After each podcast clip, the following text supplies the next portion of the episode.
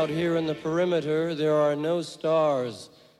Out here, we is stoned, immaculate.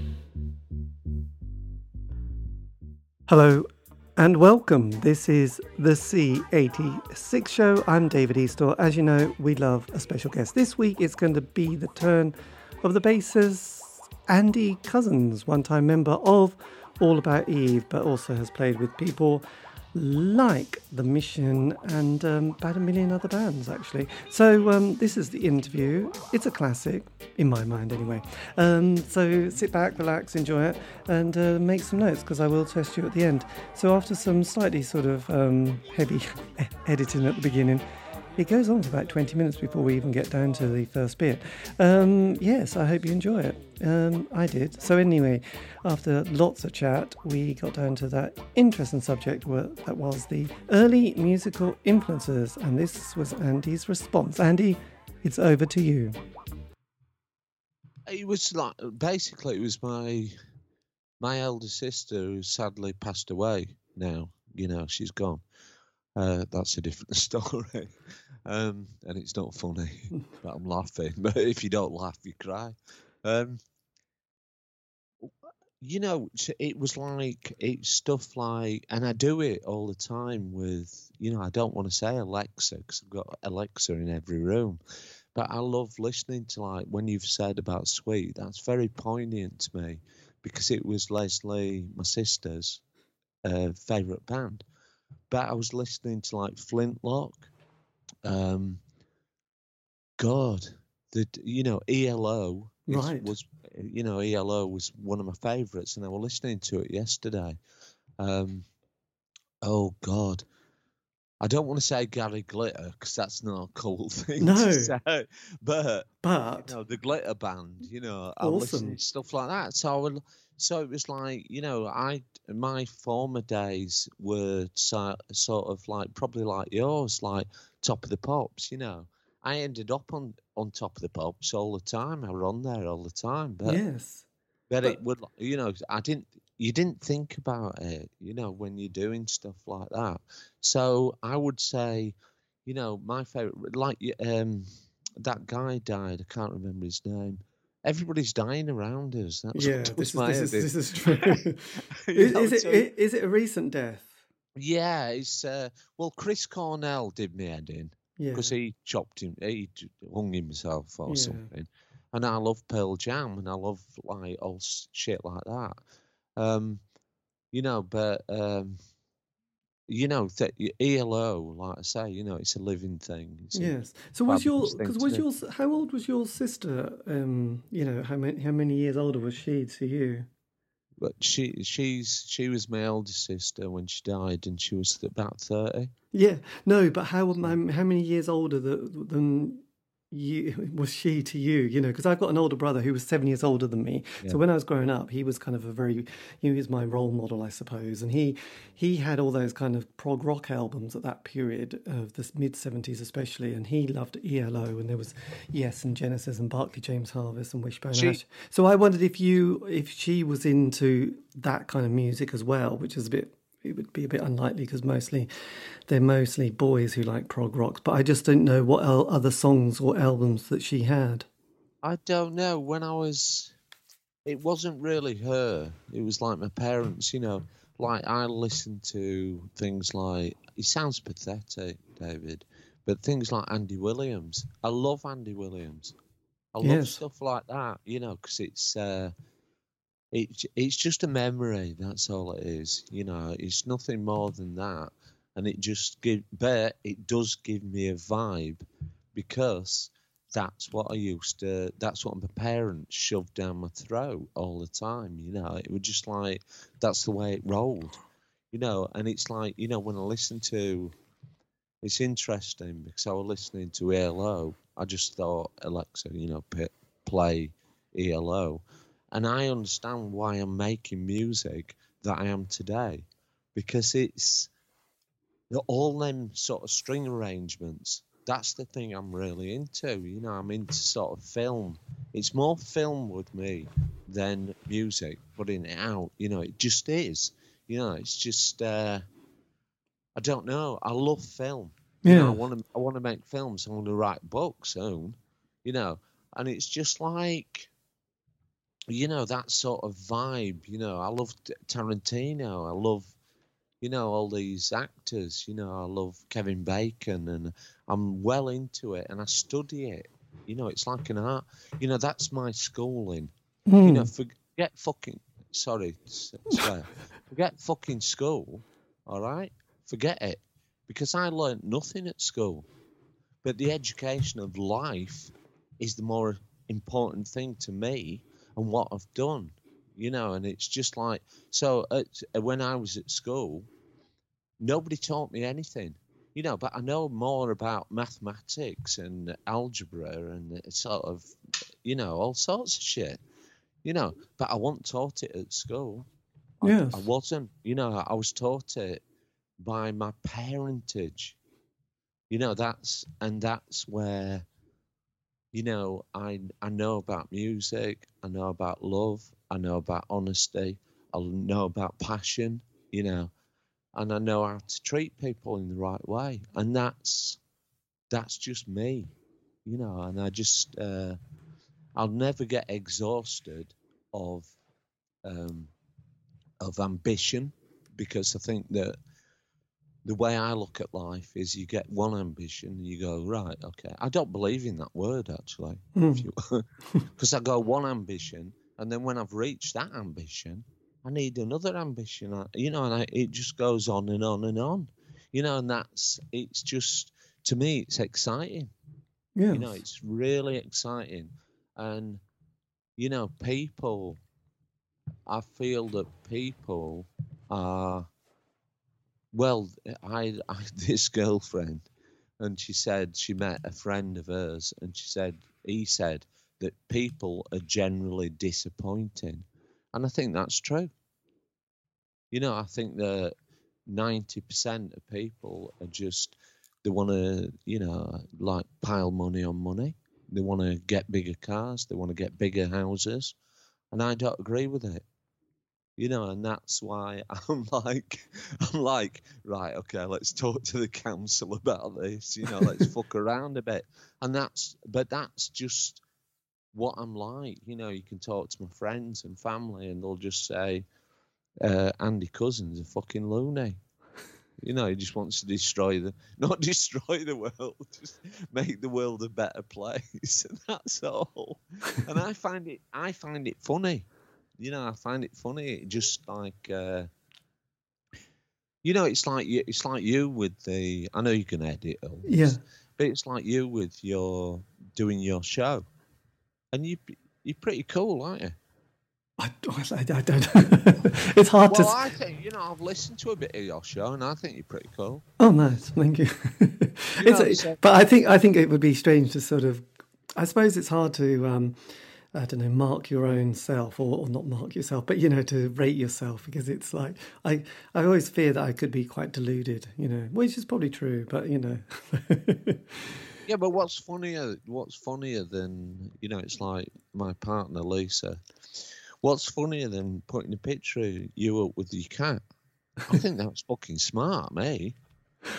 Yes. Because, because I had to the the cat that you've got in front in this picture. I had to. I keep saying to Lisa Jane. I keep saying, uh, I killed that cat, and you know, I had to sort of make a decision to to put an injection in it to kill it because it lost half, half its body weight. And, uh, Right, You know, you just, you know, sometimes you have to make them sort of decisions. So when I see people looking after animals like that picture of you, I'm looking at it now, and I just think it's just amazing because you just, because the characters, you know, the pe, they're better than people. Yes. And that's what I think. You know, I just think that, you know, people let you down all the time. But a cat might scratch you. That don't hurt that much, does it? you know, it's, it's all right, though. You know, it, they, this one I've got now, um, what's it called? Aussie. Um, it bites Lisa Jane. You know, whenever she comes round here, she, it bites her. But it's a form of love. That's all it is. Yes, teething. And, They're probably you know, teething, aren't not- they? Yeah, it's not. You know, she's a little one, and it's Oh well, yes, absolutely. Yes. so. So it's just like you have to sort of give them a bit of a bit of leeway. yes. Well, I think with, with pets, you never, un, unlike friends, sometimes you need to have space from a friend or a lot of space from a friend, and or you just don't want to see them anymore. Whereas a cat, you don't really, you know, even if they go to the toilet, you know, you know on this sort of mat Yeah. or carpet, you, you're not going to say, "Look, sorry, but we're going to have to have some space here for you know until next Christmas at least, you know, when we can get together." So, I think we, we it's a, I suppose it's unconditional love when it's an animal, isn't it? Let's face it. You know, you don't you don't really sort of hold any grudges, even if they get very picky with their food. You're not going to kind of say, "That's it, I can't cope." You're going to have to leave because you just think, "Oh, you poor thing. Let's co- let's not worry about that. We can cope." And it makes I think it makes us as individuals better people. Myself. I think that you know the the only way I look at it is, you know, people have let me down through the past, but I've never been let down by an animal. You know, they're just kind and generous. I just and I just uh, that makes me a better person. Yes, You know, that, that's what I think. It makes me a better person because I'm not like, you know, people think, you know, I've got a few friends and they call me like a rock god, a hot shot, you know, whatever. It's a bit and I think I'm just a piece of shit, you know.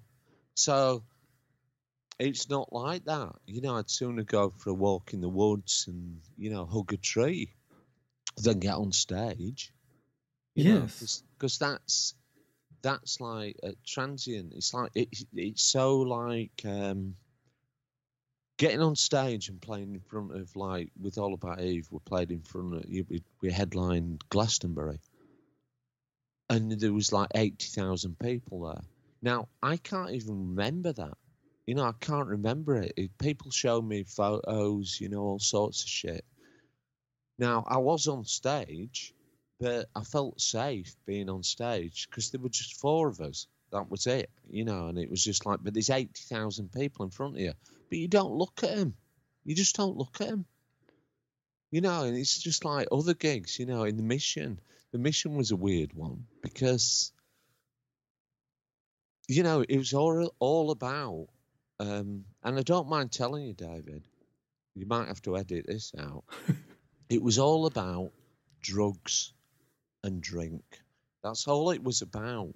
You know, so all the time it was cocaine, acid, the whole fucking thing.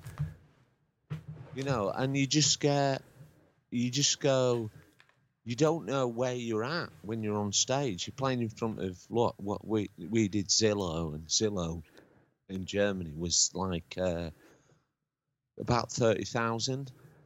And we get up there, and you're just like you're just messing around. That's all you're doing. you're just fucking around. It's not like a, you know, playing Tower of Strength. You know, uh, uh, oh, oh god, it's just like wasteland. All right, let's go. but, but Wayne, Wayne was a pain. In Wayne was a pain. Did I say that? You know, it, it that was just like, but traveling around, you know, because I was in I I was in Stockholm, that's where I lived, in Sweden, and I would just like um, flying. The lads were flying in and out right from England, and I used to fly from Stockholm, and it was just like because I had a Swedish girlfriend, and it was just like a mess. It was just a mess. We used to get to a place, you know, to, and and I used to get a cab. No, not a cab, but I had fucking limo or whatever.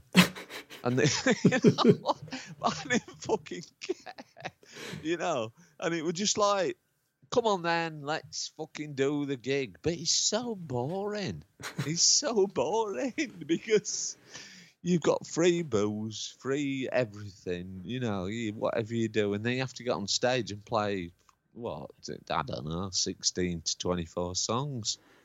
it's just like Yes. I don't know. It's just funny, you know. When you look back, you just go, um, "Yeah, okay."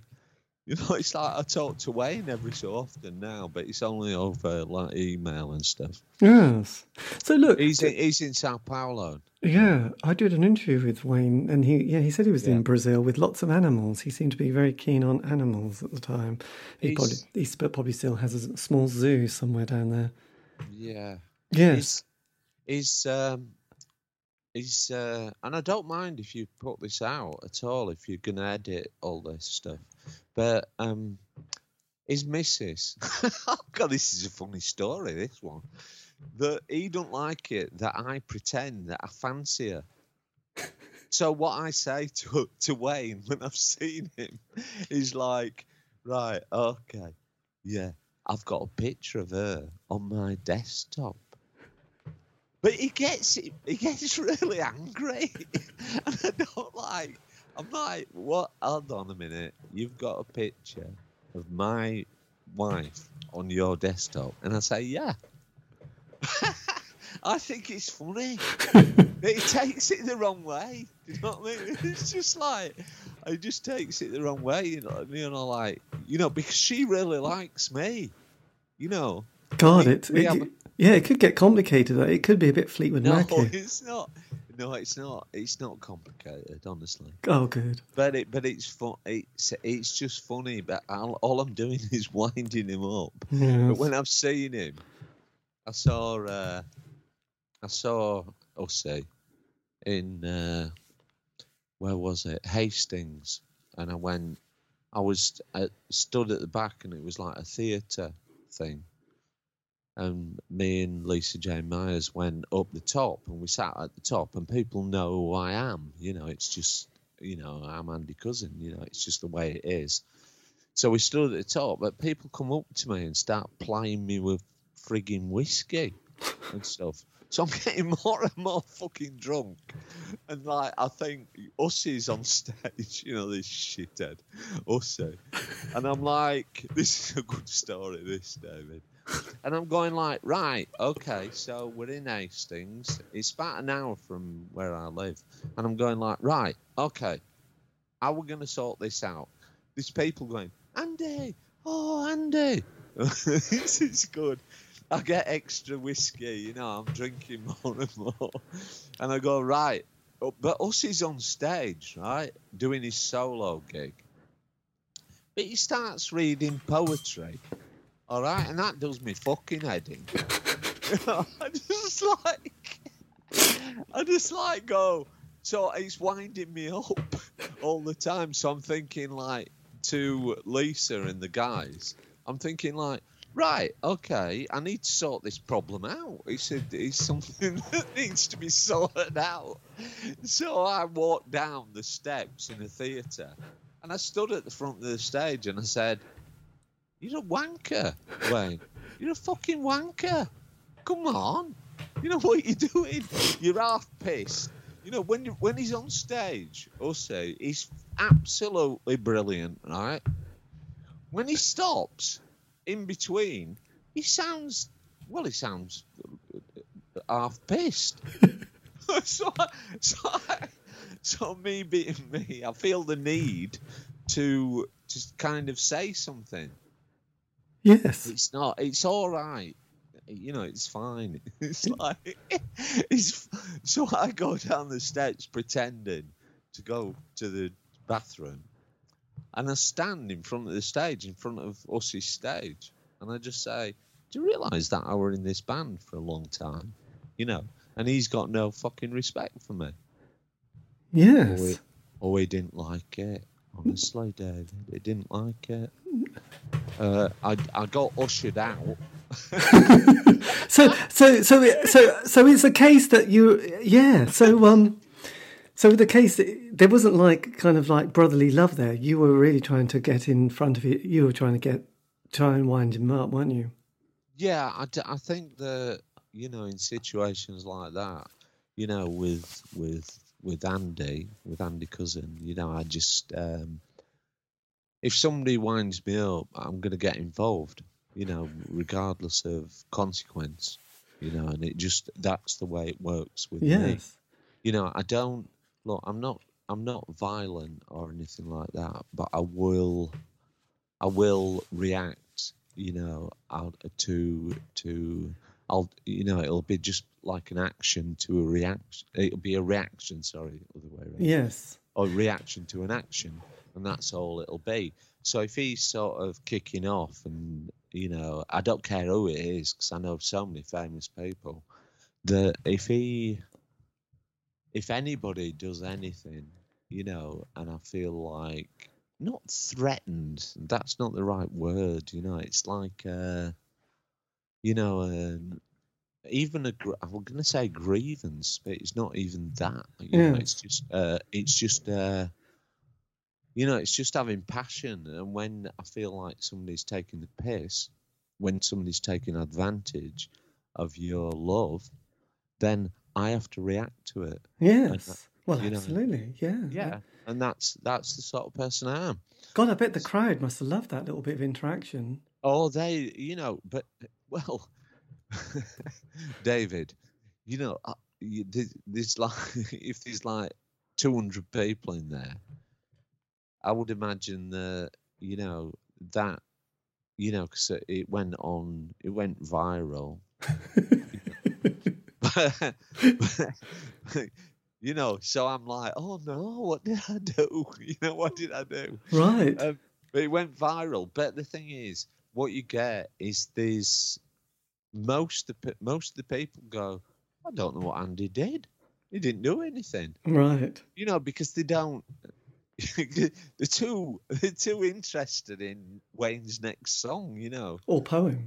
Yeah, poem or whatever. They're not bothered about me. I So was was was was Wayne doing his book tour then with his latest book? there. Was Yeah, that- it was. right. So that was quite recently. So that was him Yeah, yeah. kind of getting on stage doing that, and um, yeah. Yeah. and and then Which did- is which is fantastic. yeah, absolutely. But then did you kind of get in touch with each other after that moment, or is that the last time you've seen each other? we're in you know me and wayne Hussey are in touch you know all the time he's not as uh, as socially socially aware as me you know he's not but he does what he can uh, when he can do it you Yeah. know he's, he's got lots going on i know that uh, you know god bless brazil because you know i know they've got a bigger problem than us over in the uk regarding coronavirus Yes. so I, I love them. You know, I love these people because I know, you know, it's like I'm talking to people who want to work with me from Argentina and you know all sorts of places. So they're absolutely beautiful people. You know, it's not that's that's the thing. But you know, regarding Wayne, um, he's got his he's got his thing going on there, and he's got studio and he's doing his his bit, and uh, you know, God bless him, you know, because he's he's just putting out this thing. I don't know if you know, with Tower of Strength. you know, Yes. yeah, and with Tim Palmer. yeah, and yeah, with Tim Palmer. Tim's nice as well. Yeah. So Tim's look, just smart. just going back before we get to, to that, when you were because so when did the bait? When did you, you your parents were into sort of um, easy listening soft pop with Andy Williams doing Moon River, which frankly is a classic as well as his Christmas album, and then we get through the seventies, and obviously you were kind of 13, 40 when 14 when punk hit, so it was a bit younger. Did that did that sort of cross into your life at all, or did you kind of miss that and then catch it later in the eighties? I think that you know all I can remember back then, and you know, like I say, I'm going to write this book, is things like uh, stiff little fingers. You know, I just used to love it. You know, stuff like that, and Yes. Adam Ant, adamant. You know, was, Classic. Yeah, hero, a real hero. Yes. Well, what was your first single you bought then? Well, you know, I, I never. It'd be like, uh, you know, the first single I think I ever bought was 10cc. Classic. You know, so Bullet. What's it called? I can't remember. Rubber bullets? I don't know. Rubber Bullets, but the B side, you know, that I loved. You know, I always loved B sides. So Waterfall, you know, on the B side of Rubber Bullets, and it was just like so stuff like that, you know, and uh, all sorts of things, you know, affected me. So when did you get? A, when did you want to pick up an instrument, or when did you sort of think, actually, I really want to be in a band? It was late on. It was late on, you know. It was like, you know, because all, all I wanted to do is play football. You know, right. that's You were a sporty kid in Huddersfield. Yeah. Yes. Yeah. Yeah. So uh, all I wanted to do is run around. You know, my dad was a manager of uh, the great Battyeford Wanderers, Excellent. whoever they are. you, know, you know, it's not Huddersfield because I want. I was brought up in. I was born in Lincoln. You know, Oh, okay then. I'm East Anglian. Yes, oh, okay. One sec. One sec.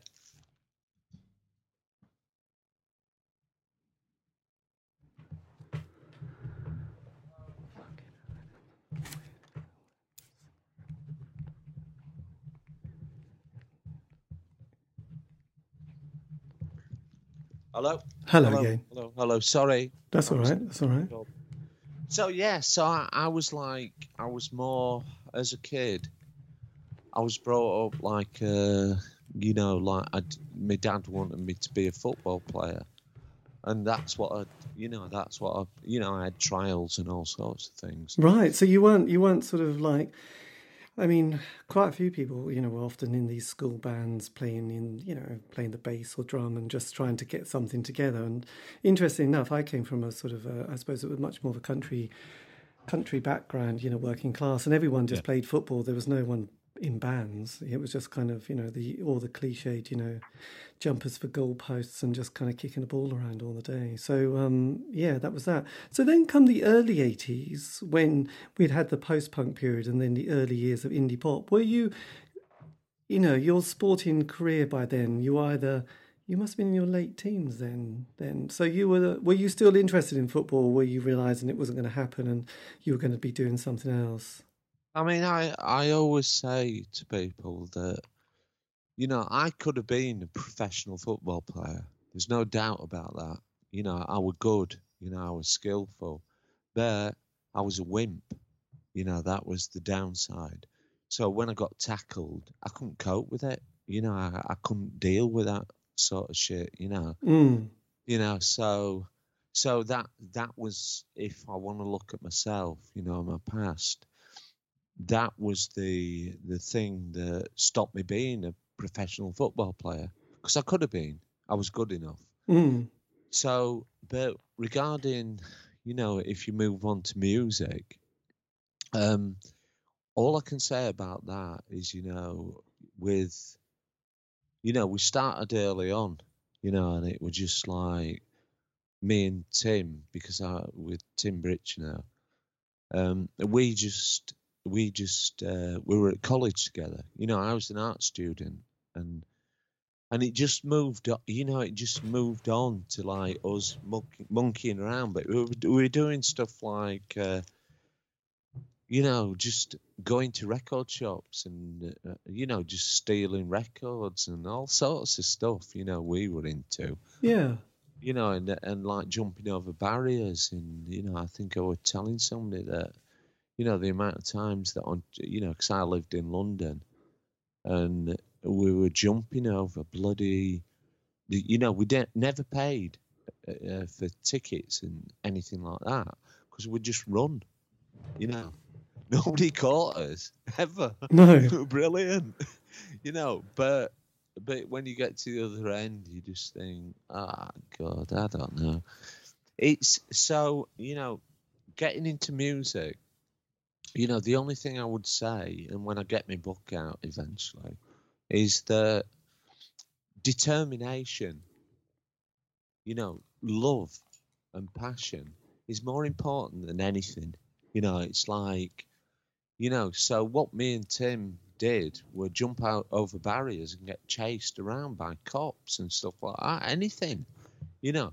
But we'd always meet with julianne and with a four track and write you know wild hearted woman you know every angel Yes. you know, we just knew in a very ignorant fashion what to do, you know, and it were like, I, I, I tell people all the time, well, not many people, but I tell people that when we, we at 313 Studios in Holloway Road, me and Julianne and Tim used to carry our amps down there and guitars in the pissing rain. And that's what it takes Yes. you know, it, that's what it takes to be a success. Then after that happened, and it used to we used to, we did it all the time.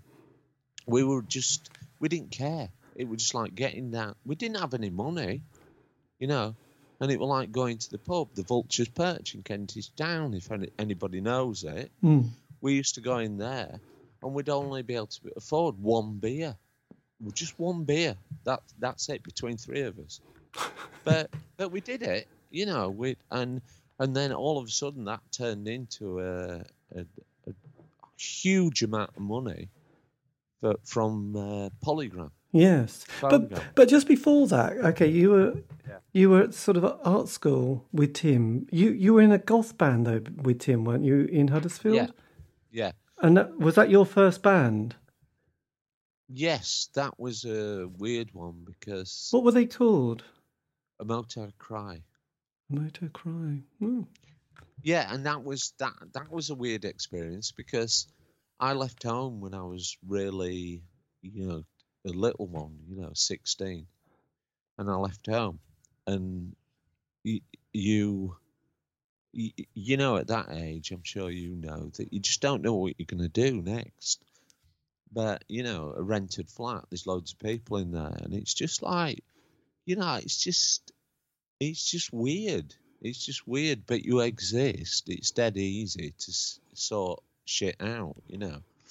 But then, t- then I met Tim. But I met Tim at college. I met in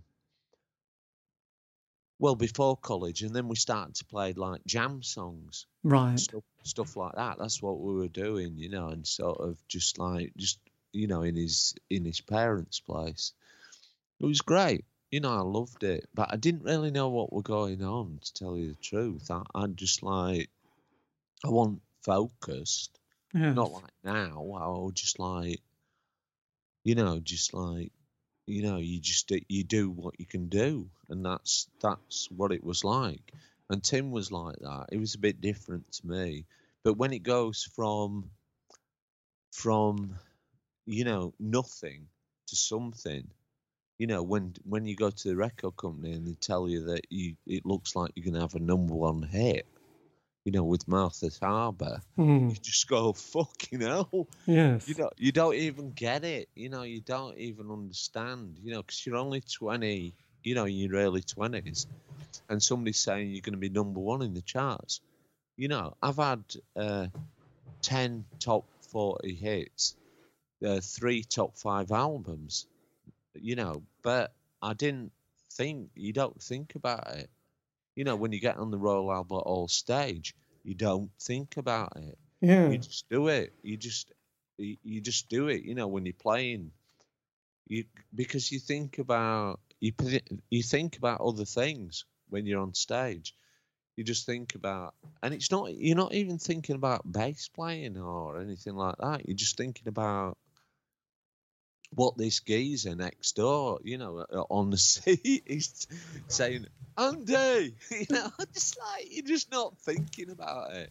You know, you're thinking about, you know, when the after show, you know, I remember at Royal Albert Hall, you know, there's four and a half thousand people there, you know, it's, it's, uh, but you're not thinking there's four and a half thousand people in front of you. You just don't think like that Yeah, absolutely. and it's a it's a very odd, um, weird situation to put anybody in. Mm.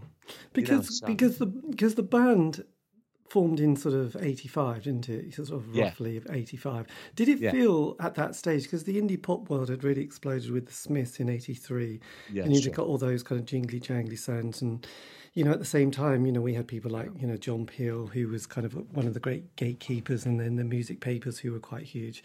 So did you feel when when you got together with the other members of the band that there was something kind of special about the the you know the outfit combo I think the whoosh, that's a that's an hard one. That one.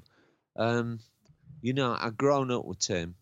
You know, when um, D for Desire, you know, the first because I wasn't involved in that. I played it, of course, but I didn't. I wasn't involved in it.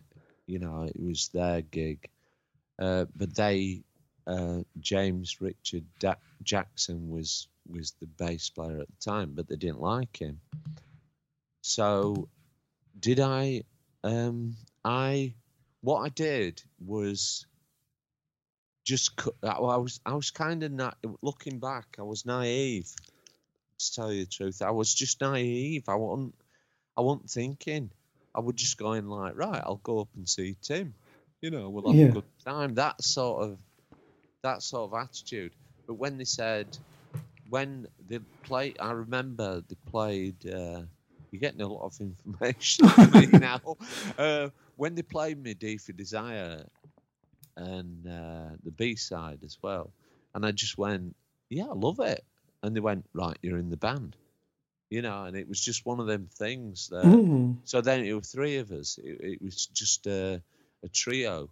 I mean, regarding, you know, it's a long conversation regarding when Mark Price joined the band, Yes. you know, because that's uh, that that that's a different thing altogether. Uh, but the band was me, Julianne, and Tim from then on, and it just, and that's when we got a major record deal yeah. that was the thing you know that was that was uh we didn't mean it we didn't Uh, you know i don't even know if we wanted it. We wanted to be like scumbags on the dole. You know I mean? we didn't want to you know we didn't intend it. It wasn't a design of Yes. life it wasn't like that just, But did you? I mean, because you had quite an image, didn't you? And you had quite a Yeah. following. I mean, did that? Was that something you sat around with your with your pint of milk, uh, pint of milk, pint of beer, and think, you know, what are we, you know, how are we going to angle this, you know? And because because it seemed like a very definite style that the band had, and you, because there was that kind of whole gothic scene at the time, you picked up a, a crowd very quickly, didn't you? Well, basically, you know, what happened was we went on tour with the mission because the mission's manager was our manager. So we went all over Europe. I mean, it was a hell of a journey. But we knew we had to do something different because all, all we saw with the Mish was like goths Yeah. you know but we were i don't know if it was a i don't know if it was like uh if we were making a a decision or what whatever but we went everybody's wearing black. Tell you what let's us wear white. You know and that's what we did. That's why we just made this de- decision or you know or flowers. We started with flowers all over our shirts. Yes. you know and that was that was our thing you know but we it wasn't it's not it, it's not uh we just didn't even think about it. We just went we didn't go look we're gonna wear white because you wear black. We, it wasn't like that. We just went oh i like these shirts. They're all right. Yes. you know so so we we started wearing flowery things. Now people thought we were weird but then they went my god all about eve they look fucking smart because we weren't goths anymore Yes. Well, you had that You sort of air of mystery, didn't you? And floaty hippie Stevie Nicks. But, Yeah. But with a certain mission esque quality about it. yeah and it start you know it, it really started with that you know flowers in our hair video Yes. because it was just like we had to do some we didn't we weren't doing it on purpose dude we weren't we you know it just wasn't like that it was just like oh i'm wearing this shirt you're wearing that shirt and you know it's like when, when i said you know you know us on you can imagine us on stage at a goth gig wearing uh sort of white everything white Yes. no, and and that's that's one one way we attracted, you know, an audience. But what I found was um, that when we were on tour with the mission and we were going round Europe and stuff, you know, that you know, it's yeah, exactly. we, it was predominantly goths, but when the if you do a tour, like if you do two months, it's hard work, you know, all that shit. I would imagine. But then you were young, weren't you? So you would have been having a good time. Well, like I say, you don't you don't think about it. You know, that's the thing. But the thing is, what I found was, you know, there's probably about I would say three thousand people every night, and what I found that you know on day one is that everybody's dressed in black, but by day ten, everybody's wearing flowery shirt, shirts. Yes. It's it's just weird, and you just go. You're standing on stage, just playing flowers and stuff like that, and and while you know all them songs that All About Eve did, but the the whole audience was changing, and by by the end of the tour, it was half. Right. And how and how were the two bands coping? You know, all about Eve, because you obviously you started as the the junior members, and then obviously he picked up quite a following, especially with the sort of. I suppose a lot of people fell in love with um, Julianne, didn't they? Yes, of course, yeah. Everyone just must have been. She's more beautiful than Wayne, isn't she? He was a, you know, it's a hard one with Wayne because Wayne is, uh, he's got so much charisma. You know, it's beautiful. Um, you know, I've spent a lot of time with Wayne. Um, Julianne is the same. You know, she's she's the same. She's she's full of something. She's got something. You know, I always say like it's like. Uh, you know, you've got you're surrounded by this beauty, you know, and Julianne's like that. You know, she has that. I don't. I'm just a piece of shit. but you know, that's and that's what um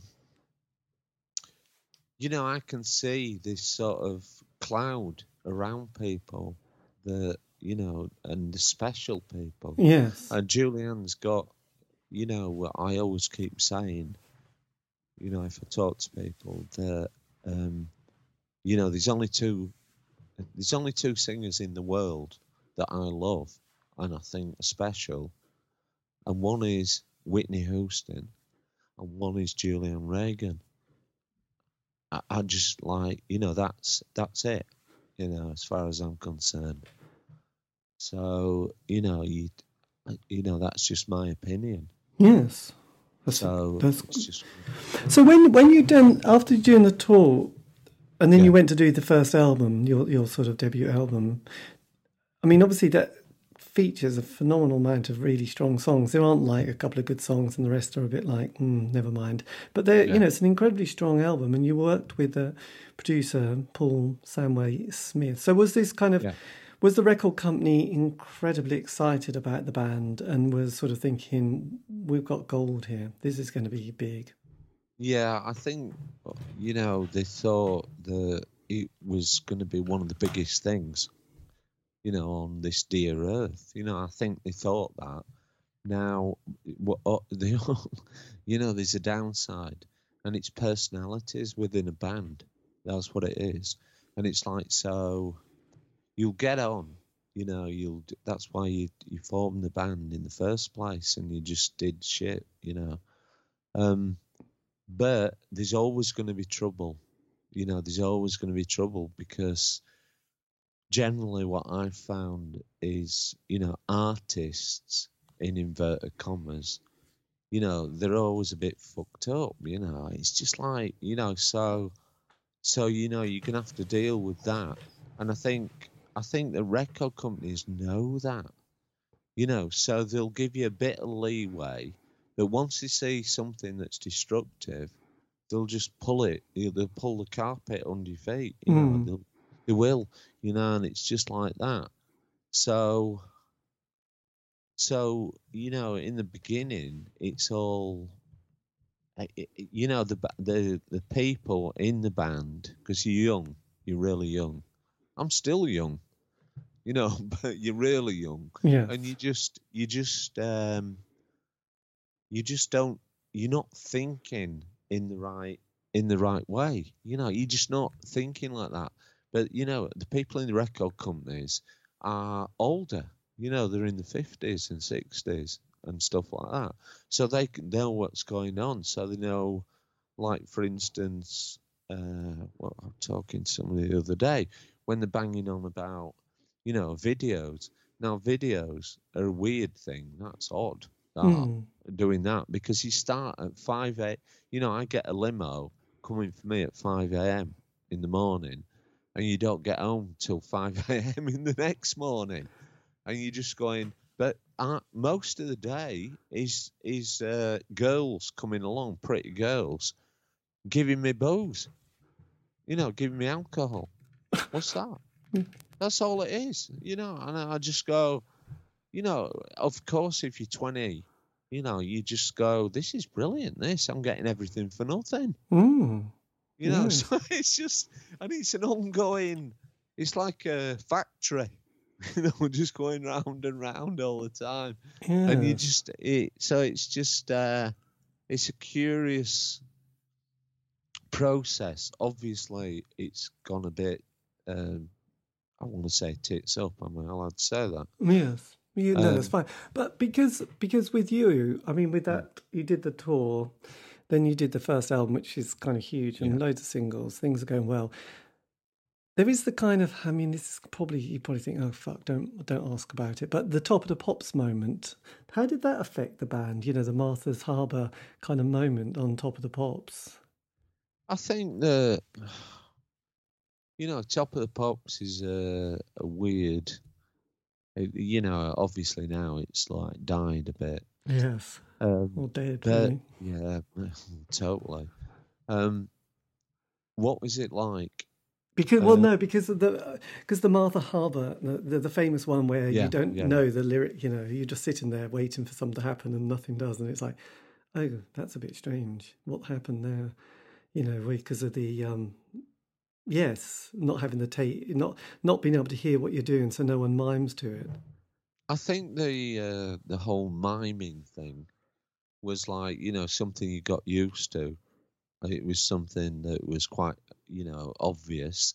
A lot of time was spent around that time when we did what kind of fool and play things like that. That it was just like you were back. You always had a, a dressing room, you know, with booze again. Yes, it?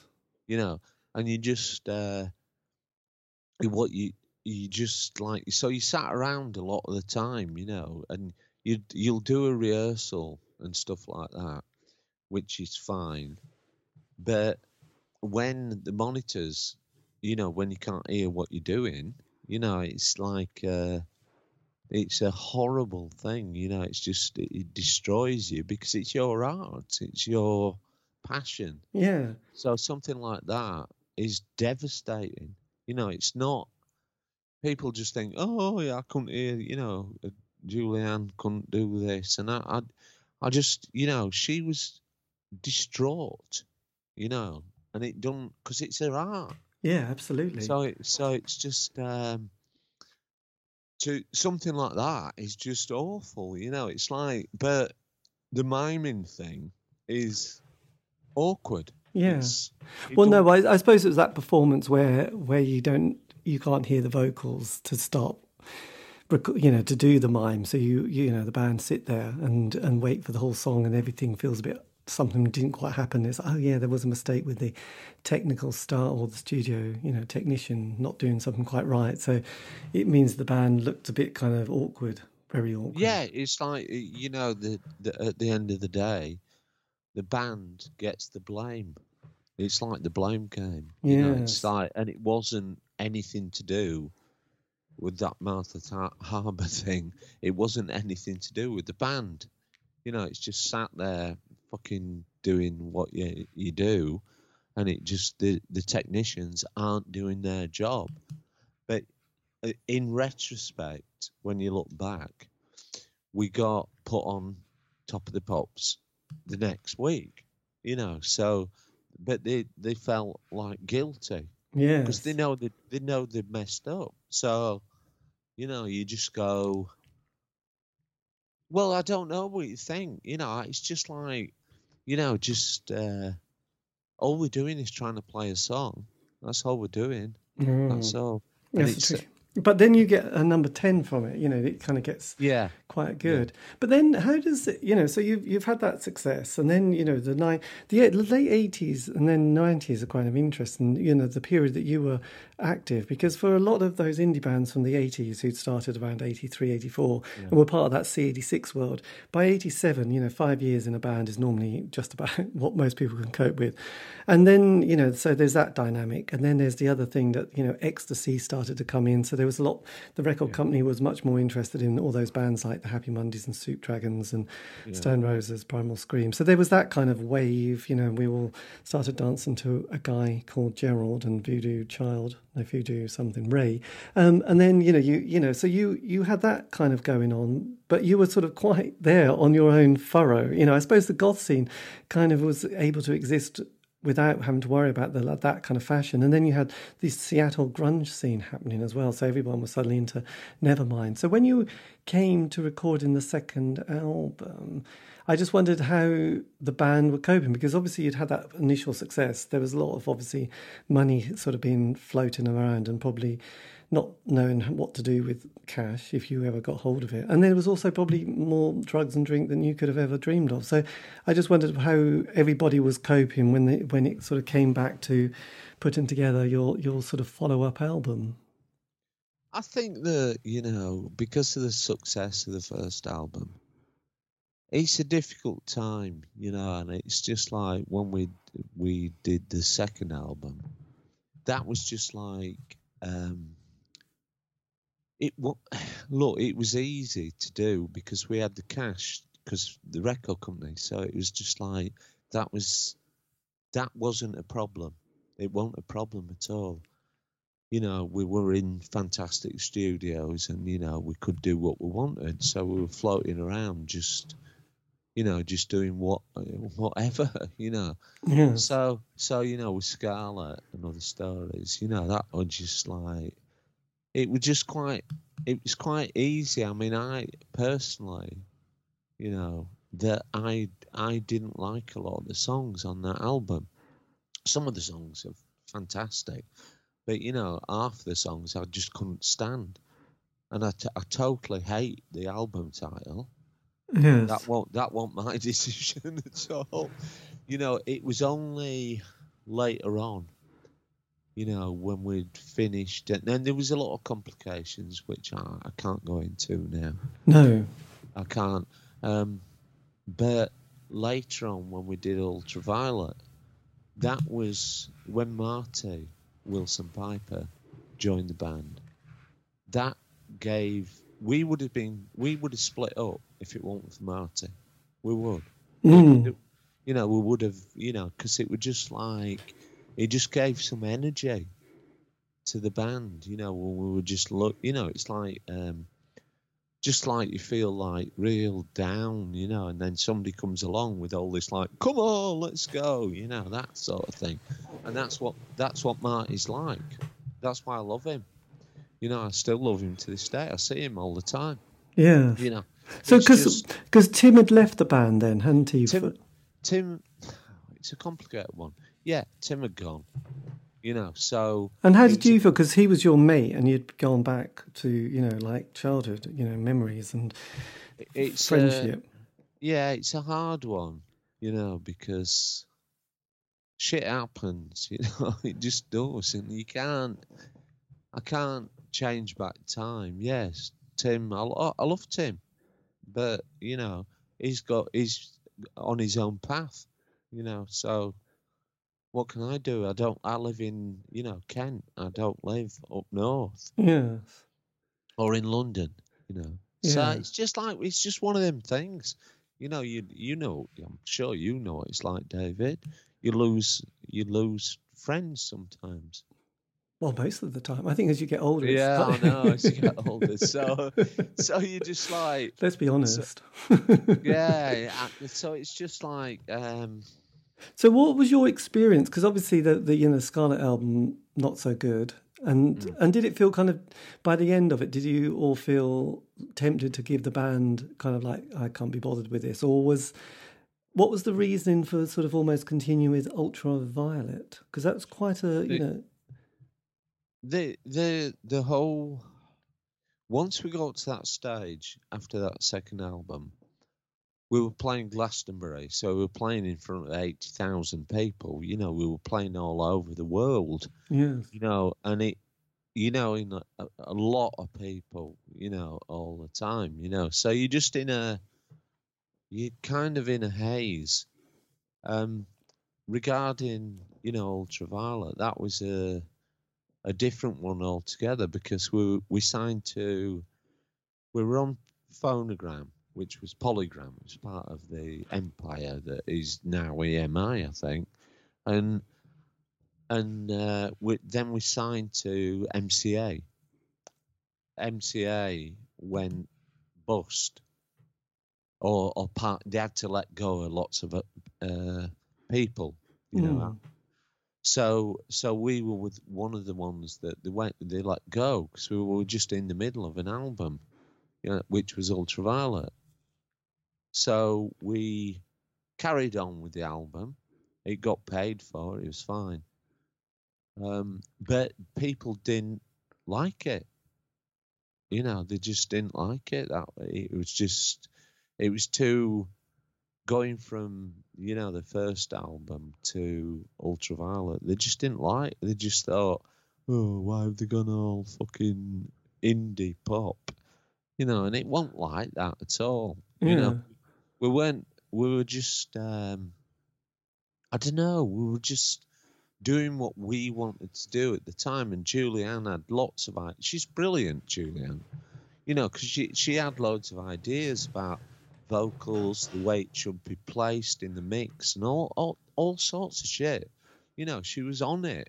You know, we were just fucking monkeying around, me and Marty and Mark. You know, Yes. just like so so it was just like, you know, doing ultraviolet was just when I look back on it, you know, it's only like it's weird because you know, going from you know, people going, why have they changed so much? And then a, a few years down the line, they go, this is the best album All About Eve ever did, you know. And you go, I told you so, you know, but they don't, you know, you can't please all of the people all, all of the time. You just can't. Yes.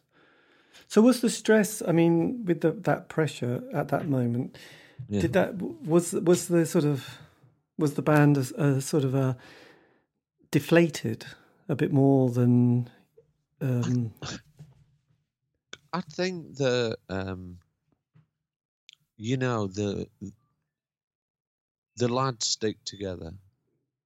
Hold on, let me just shut that. The lads stick together, mhm. and I think you know, but Julianne at that time, I think she just, and it's fair enough, you know, she'd just had enough, so she just, she just decided that she was going to leave, and you know, and we were, you know, in a residential a place called Watley Barn, and she just, she just decided to get a BM and go, you know, and it was just like, right, oh, thanks for that, Julianne. You know, and you just, but you just have to face up to it.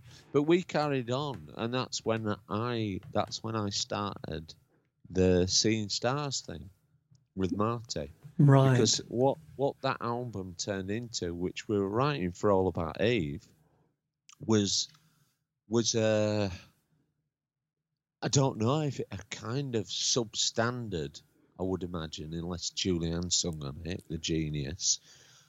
I would, you know, it's kind of uh, substandard. You know, it was just like, you know, it's all right, it's good. But that that's when I, um, that's because Marty was in Stockholm, and he was, you know, he's in the church and stuff. yes. Yeah. So Marty had to fly back to Australia to Sydney with the church, and I'm I eat he one sc- one Christmas. He said to me, "Why don't you come over and let's bring all the tapes and stuff, and let's get uh, a new band going?" And that's what turned into Seeing Stars. And that was that. That's the story. So I went to stay with Marty one Christmas and and we did this Seeing Stars album, that turned into. I think it's great. I mean, not a lot of people do. But I think it's good. Yes. so it's just like you know. So it was basically me and Marty in uh in Stockholm, the arse end of Stockholm, like just you know doing what me and Marty did. You know, we were just best mates and. And we we will be forever. Yeah. Uh, it But then- turned into an- But then in that mid 90s, Julianne for, brings this, forms a band called Mice, doesn't she? yes, Which had not the greatest record cover, I have to say. It was a bit, it wasn't that inspirational, was it? The, the Mice. I remember getting it actually and listening to it. And I remember at the time, she, I did an interview with her bizarrely, and she, I remember, I mean, I'm, this might not be right, but I remember her saying that when she left All About Eve, that she, Yeah. they, she didn't have any, one minute you're playing at the Royal Albert Hall, the next minute she was cleaning the studio because she didn't have any money. And I was, and then sort of I always remember her saying that, thinking, how come you didn't have any money left after that experience? I know that was a long time ago, that con- interview I did with her when she brought that, that particular album out. But is that the case that with a band, you know, you kind of think, my God, one minute you're playing Glastonbury, all, you know, number, I don't know, in the top 10 with various album singles. And then when it all finishes, you think, shit, we've got no cash. I don't know how I'm going to pay the rent. I need to get another job. Um, what can I say about that? Um, what I would say is that's a lie. It's a, it's an absolute lie because when you you're in a band, you get a certain amount of money, and you get a chunk. You know, you get a chunk, but it's not like a wage, like a weekly wage. No. But you get a chunk of money, you know, and then you have to decide what you do with that money. Now, you know, my, you know, when I get pissed off, I used to invest in gear for All About Eve, all sorts of stuff, you know, guitars, you know, anything. It could be anything. They used to spend it on the mortgage, and that's my, uh, that's why I'm pissed off with stuff like that because I just think it's a basic necessity, you know, and it's like so that's just a load of crap, you know. You get, you get, um, you know, what generally you get a, an amount of money, and then you pay yourself extra from the excess. It's dead easy, you know, and it's so. So I've got no money. So what? You know, nobody's got any money. you know, it's just like, you know. But generally, I would say, if you're in a successful band, you you you fine for for years and years and years. Right. So it's bullshit. Yes. Uh, sorry, and I don't I don't actually care if you put this out. You know, because it's bullshit. It's just like, you know, you get um, enough to get you by. Not you're not rich or anything like that. It's just like, but stop complaining. You know, you're in a band. You're playing on stage. You know, you're monkeying around. It's it's you're getting free every. It's always free everything. Yes. You know, so it's like it's like stop it. Stop complaining. And that's what that's what I find with a lot of musicians. That it's like shut your shut your mouth. You know, just stop it. Just stop it. You know. You know, go and buy a cat, have a cuddle. you know what I mean? Just like you know, just anything. Stop complaining. Yes. But it's always what I find, uh, David, is like, you know, people just moan and moan and moan, and it's just like, will you shut up? you know, I don't fucking understand. I, you know, it's like, you know, we have to, we all get by. I bet you're not rich. No. but you, You, you know, know, so yes. Well, that's that's right. But but then, do you you also play a couple of uh, you play on a couple of the songs for, for that particular project, don't you? yes. And did that? Well, how on did, mice. On yes, mice. on mice. Yes, I did. Yes. How did that feel meeting Julianne again? Did it feel like hmm, interesting? I look, I was, you know, you always look back. It's like retrospect. What? How did I feel about that? Um. Oh God, that's a hard one. Um, I wanted to be involved because Julianne asked me to be involved. So I did four songs, I think. Um, it, it was like a surreal experiment to me. You know, I just I just went into it, but I was going into it blind. I wasn't going into it thinking, even like I'm helping Julianne out. So what I, d- I was just thinking, oh yeah, this will be all right. You know, you know, it was fine. I got no reward, and you know, we went on stage and we played Blue Sonic Boy. I, I, I loved it because it, I just loved that song. Yeah. You know, I just love it. I just adore it. And other songs, you know, there's a, there's like two or three three songs on the Mice album that I think are fantastic. Mainly the ones that I've played on, Excellent. which, which is weird. So it's just what you know. It's just it would just. Uh, I just wanted to help Julianne out. That's all. Even though she deserted my fucking band. But I honestly, I just wanted to help her out. 'cause that's, yes. that's what I'm like.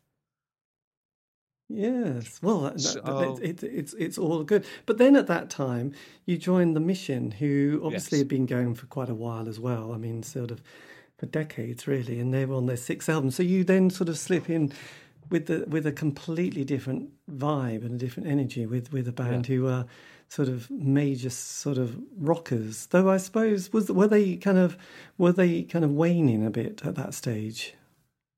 Uh, you know the you know the first. I think it was. Did we do Neverland and Blue? Yes. Yeah, and it was that was. What was it like? You know, I became. The one thing with with the mission is like you know they're so. You know, and I'm just being totally honest. Is like they're real individuals. So you know Wayne, you know Wayne is Wayne, and and uh, you know he's, he didn't. He thought I was a shy little guy from All About Eve, which he sadly made a big mistake there. you know. So when I went, and it was MGT, Mark Gemini Thwaite, who who I knew because I was in a band with him, you know. Um, and it was just uh, it was just them sort of getting me, you know, saying like Andy, come and play with the Mish, and then w- but I, I they didn't realise, or Wayne didn't realise that I was a part of the writing process, and that was the the thing. So me and Wayne were were sort of allies, you know. We were like, you know, so we'd listen to the same sort of music, like PJ Harvey, things Mm. like that. We'd be listening to the same stuff. And it'd be like Andy Different, oh yeah, Wayne, you know, like that. You know, it just be it was a natural process. But what you get with a natural process within a band, unfortunately, is people don't like it. The other members of the band, they go, "Oh, I don't like it the when Andy, are, you know, are, are super friends," you know, and it and it just goes on like that. So, yeah, it was great. It was a great process. Um, somebody stole my car when I was in Bristol, you know, but that's life, I guess. Yes. Like- You know, but so it was just like uh, it was like a process. You know, the touring thing was was all right. It was fine. You know, it was you know you know going all over Europe and you know especially you know when I was living in Stockholm, like just flying around from Stockholm because I was on my own. You know, I didn't have to deal with them idiots. I just landed there. I got, you know, they got me a some vehicle, and I, I just like, you know, so it, it wasn't that wasn't a problem at all, but it became a problem, I think, uh, later on because of uh, other things. Yes. I mean, what, what, how did um? I mean, because with All About Eve, Yeah. obviously that was quite an intense experience. With the mission, they'd obviously been going a long time. But did you sort of feel that with both bands there were there were sort of issues to do with like people were just getting a bit raggedy around the edges? You know, characters, you know, people's lifestyles not being particularly kind of constructive or um, healthy for that matter. You know, like, you know, I just wondered if there was drugs and drinking were just kind of being, you know, quite a regular sort of feature of the band, especially the mission and, and sort of the dynamic and the communication channels were sort of breaking down sort of badly. I think that, um, I, I, I think that, you know, it's when you, when you're in a band, you know, a successful band, you you sort of just amble along to a certain extent. Um, do I? I think that yeah, personalities get in the way big time.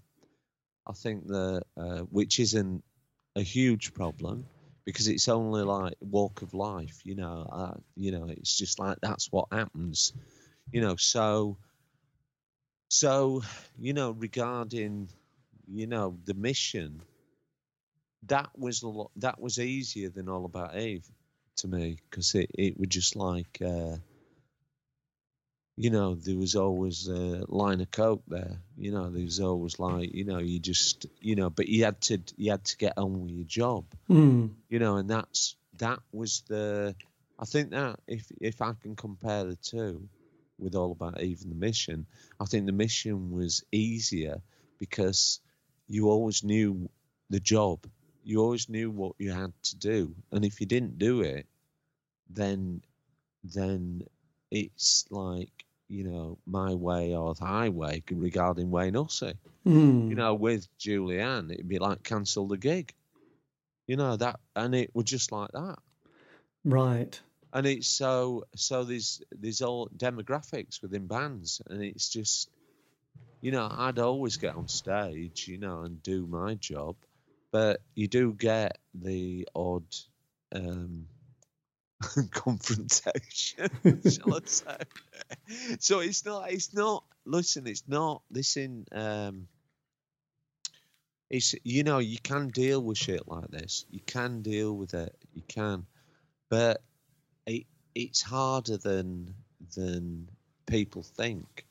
You know the demographics of the, the you know the interaction within a band is really hard because you've got four people who are more or less sleeping in each other's bed, mm. and it's that that's the thing, you know, that you just that you can't you can't really get to grips with. You know, I used to share a room with Julianne, you know, all the time. You know, I used to share a room with Wayne Hussey all the time, and it was just like so you just like juggling balls all the time. You know, if you drop one, pick it up. Come on, yeah, yeah. On.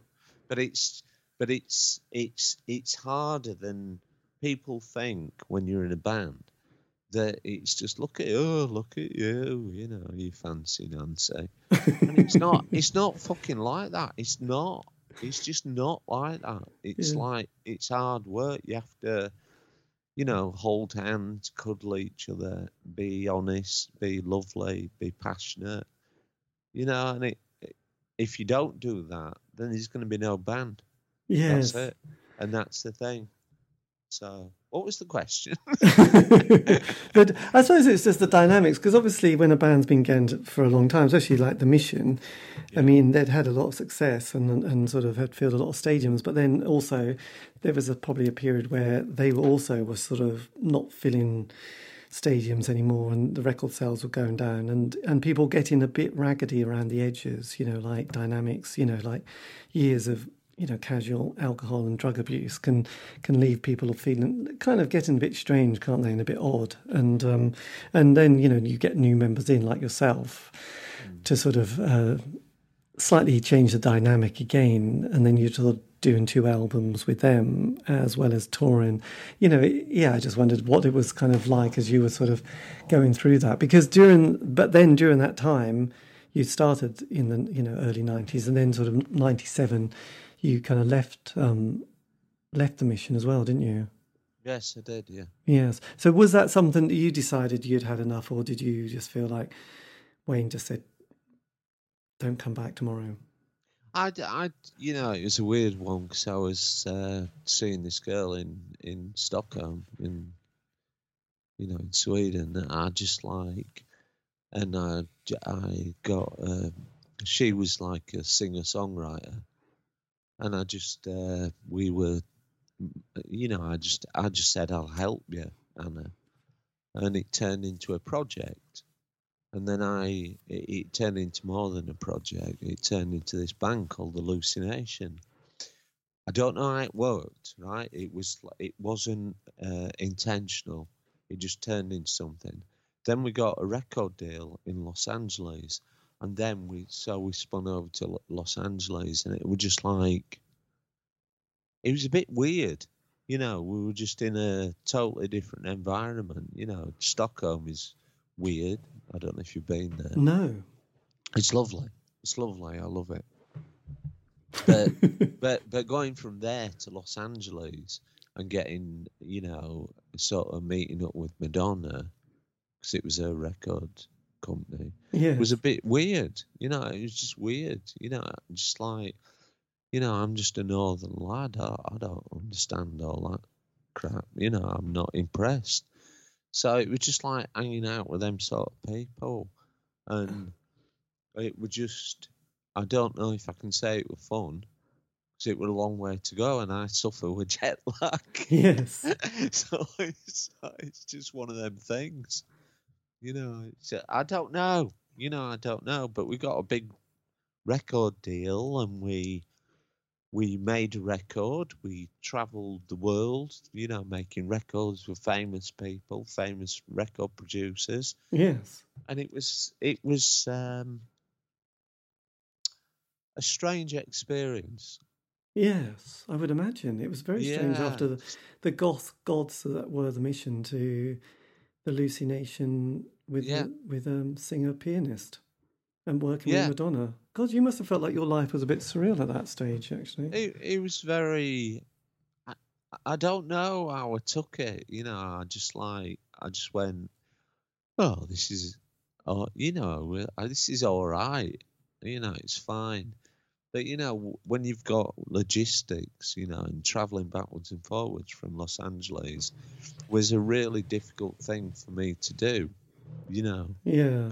so it was just one of them one of them moments that you just go well this you know it's cool in one respect but in others you go i just want to go back home you know i love the uk me Yes. you know so i want to get back home so it was just like that you know and you know so once i got back here you know it was just a matter of carrying on you know and i've got projects now that are really good But then, really excited so but then, as as some sort of strange soap opera, you you reform um, All About Eve to Yeah, support the mission, which Yeah. is um, did so. Did you sort of think, blimey, that's kind of interesting? I've got Julianne and Wayne. I can go on tour with both of them.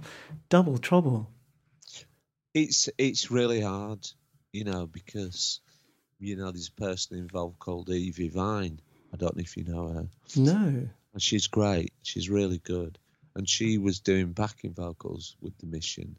But it's also more complicated because I do like you. I do radio, know. so I go to interview people all. You know, I go to, you know, Whitby Goth Festival, and I went round. You know, they showed me around. I get in free, and I do. You know, I just monkey around, and. uh so I interview like you know it's so strange to interview your old band that you were in. 'Cause I Right. interviewed the Mission.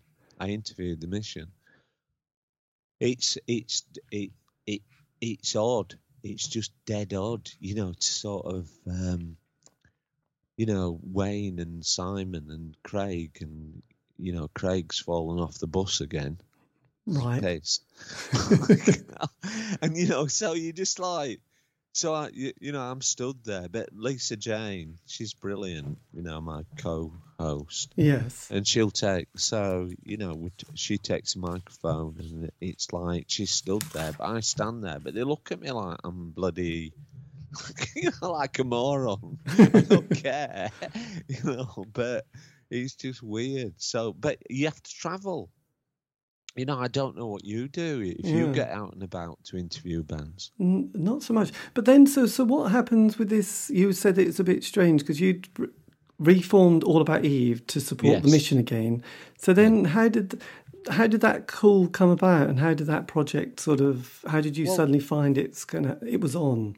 That that was a strange one because what basically what we did when we reformed at the start, we got I don't know how we found him. This guy called Tony Haime, who's a Finnish guy, and such a lovely guy, you know, a, a lovely guy, and so we got him. We, you know, so we didn't have we didn't have Tim, we didn't have Marty, so now it was Tony. But Tony was Tony's just a just a gentle gentle man. You know, it's just just a nice dude. Yeah. So so so we just so that's what so we had Tony, me, uh, Julianne, and then we get one other. You know, the drummer. And it so but it worked. It worked really well. It was fantastic. You know. So it was just a matter of just um, progressing with what you've done before, you know.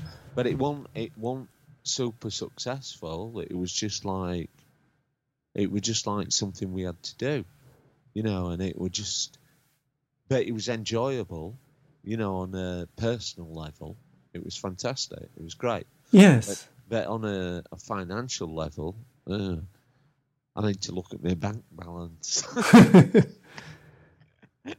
so it's just like it's just a matter of you know, doing what you can do. I, I don't, you know, just like we, you know, we we knew it's like when me, Marty, and Julianne went out doing a, that fairy night, fairy light nights thing. Yes, that was that was great because it was so uh, insular. We could do it all ourselves. You know, we didn't have to rely on anybody. You know, uh, Marty dealt with all the money you know, we, you know, I dealt, I was driving, I was driving a, a, a four by four, and we and Julianne were just doing a Julianne thing, and it worked. It just worked so well, and it was just like it's just one of them things. You, I think sometimes, and uh, well, I hate COVID nineteen, but you have to adapt to your situation,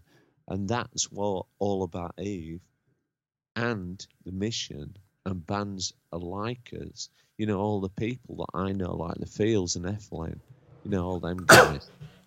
yeah. That that that's we all adapt. We all adapt. You know, it's just it's just what you have to do. Unfortunately, it's shit. Don't but, get me wrong, it's uh... yeah.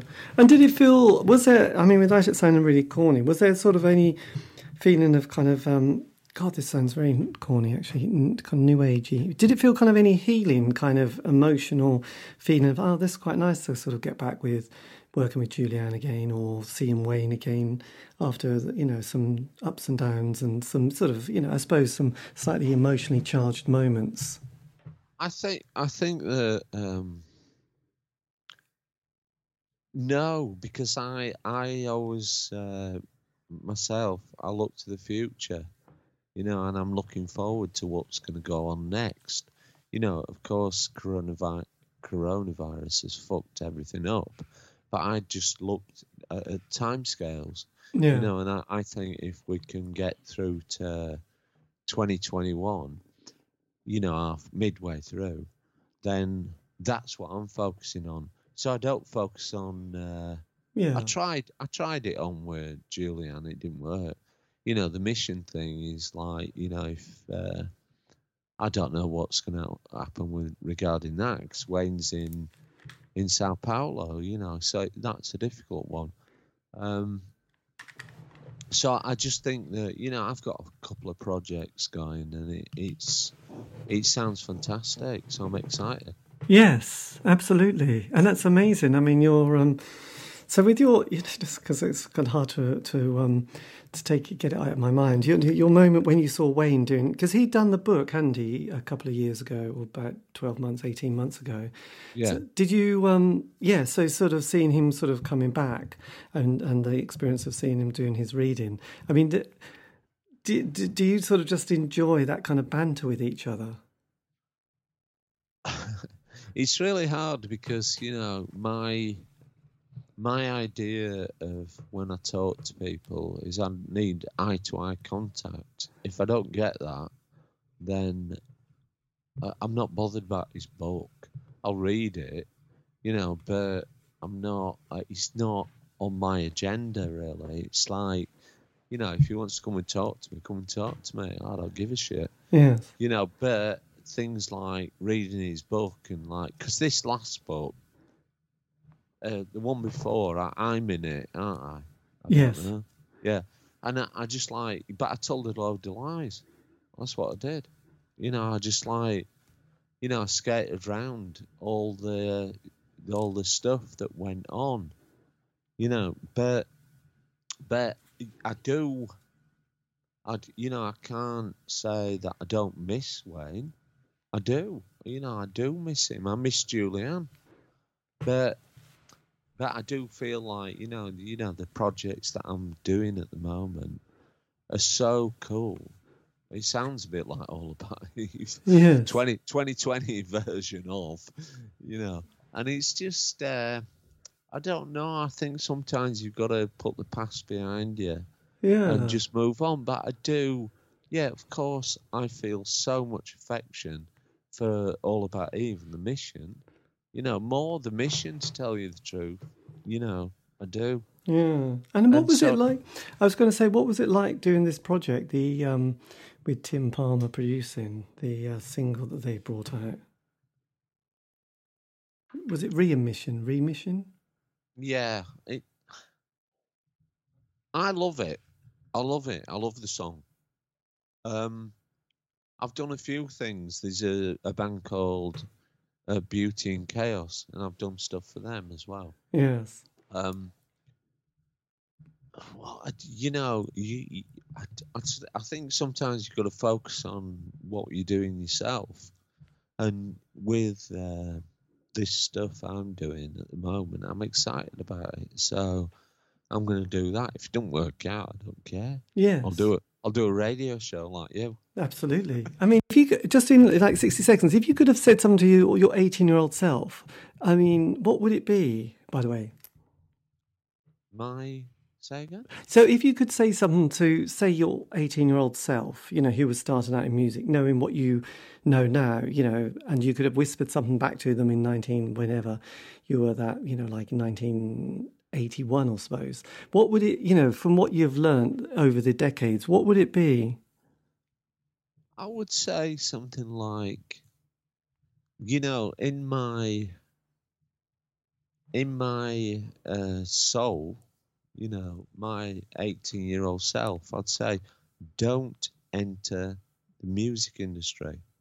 But within my heart, I would say that you've got to do it because you've got to follow your soul. Yeah. You've got you've got to do it. You, there's no there's no fucking around here. You know, if you've got a passion and love for anything that you do, and I'm not talking about music, I don't care. You know, it could be anything. You've got to follow it. Follow your dreams. Always follow your dreams. You may fuck up. You know, we all we all mess up. It's not a a big deal. But as long as you can drag yourself up, you know, then you'll be fine. You know. So about music, look, my, uh, you know, it's just David. It's just, I love music. It's a passion. It's a love. You know, and I can't escape it. It's like get, you know, get out of jail. Come on, bring it on, pal. yeah. You know, and that's so that's what I think. That you know, you say to me, you ask me a question of, you know, if I was 18 again, what I would do. I would do exactly what I've done because I can't escape this terrible prison that I'm in, and that's the love of music. God, it's kind of deep, isn't it? Well, look, Andy, I better let you go. But thank you ever so much for this. This has been amazing. Okay, dude. Well, look, have a great oh. evening and lo- Okay. take care of yourself. You too. I'm all right. Yeah, let's keep smiling. Yeah. Okay, dude. tw- 21. Okay. Good luck. See you. Bye bye. Bye bye. There you go. How to end an interview, how to say goodbye. I'm so sharp and tight. Anyway, look, this is uh, that's Andy Cousin's from All About Eve, The Mission, and lots of other bands, as you probably just gathered from that interview. If you're still listening, well done if you are. And um, I don't blame you if you're not. Anyway, if you want to contact me, David Eastaugh, C86 Show, you can on Facebook, Twitter, Instagram. Just do C86 Show. And um, that's all very good. Keep it positive, otherwise, don't bother. And um, yes, and I've interviewed and uh, archived lots of other bands. You can find those on Spotify, iTunes, Podbean. Just do C86 Show. It's all there, it's all good. Anyway, thank you for listening. Goodbye.